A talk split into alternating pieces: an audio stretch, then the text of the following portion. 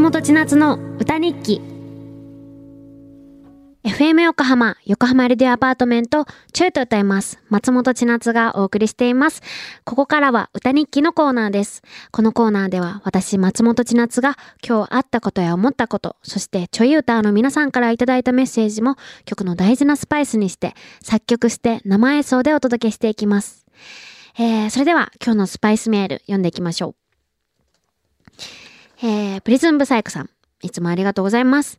えー、今夜のテーマ、マイルールの件。若かりし学生の頃からやっているテストの時のマイルールが2つあります。1つ目はテストがスタートしてから1分間は目をつむり深呼吸をして気持ちを落ち着かせること。2つ目は答えを書き終わってから名前を書くことです。いずれもこの2つをやった時、かなり高得点が取れたので、なんとなく今でも続けています。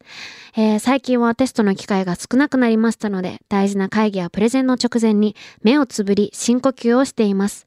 ちーちゃんはステージに立つ前のマイルールありますか？お聞かせいただけると嬉しいです。うちはね、でもね、これね、わかるんだよね。なんかさ、マイルールってさ、もう、その人その人の、に合ったものじゃん。だからみんながやって別に良くなるってわけじゃないじゃん。プリズンブサイクさんは、えー落ち着かせるために目をつむって深呼吸をしたら、なんとなくいける気がするってさ、なんかさ、うちもなんかさ、それって一人一人みんな違うのを思ってるじゃん。で、ちなみにうちのマイルールは、ステージに立つ前はね、あのーイメトレするぐらいかな。ステージに立った自分のことをイメトレして。イメトレすると、もうイメトレの時点で緊張するのね。でももうそこで一回慣れとけば、イメージトレーニングしたから出ても多分大丈夫なのよ。まあ、いつも緊張してたけど、なんだかんだ。なんかさ、マイルールって、友達のマイルールとかも聞いて思うんだけど、なんかおまじないみたいなもんだなと思うんですよ。一人一人の。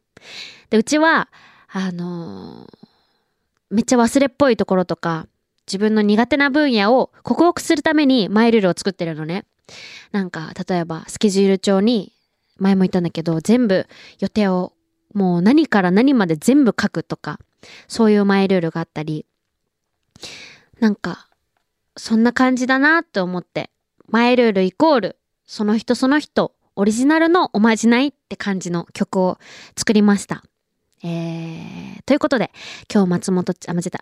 今日5月3日の曲聴いてください。マイルール。よし。じゃあ、いきますね。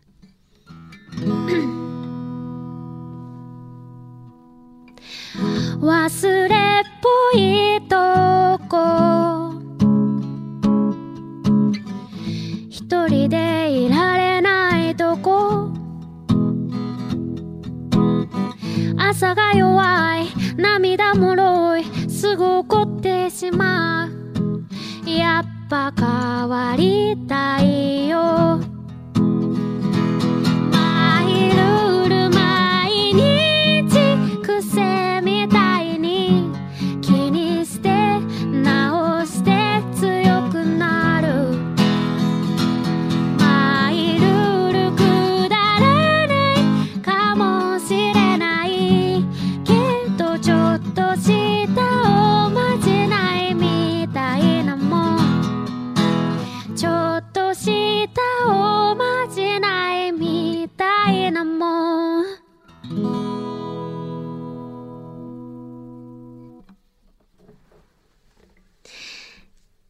ってよくない？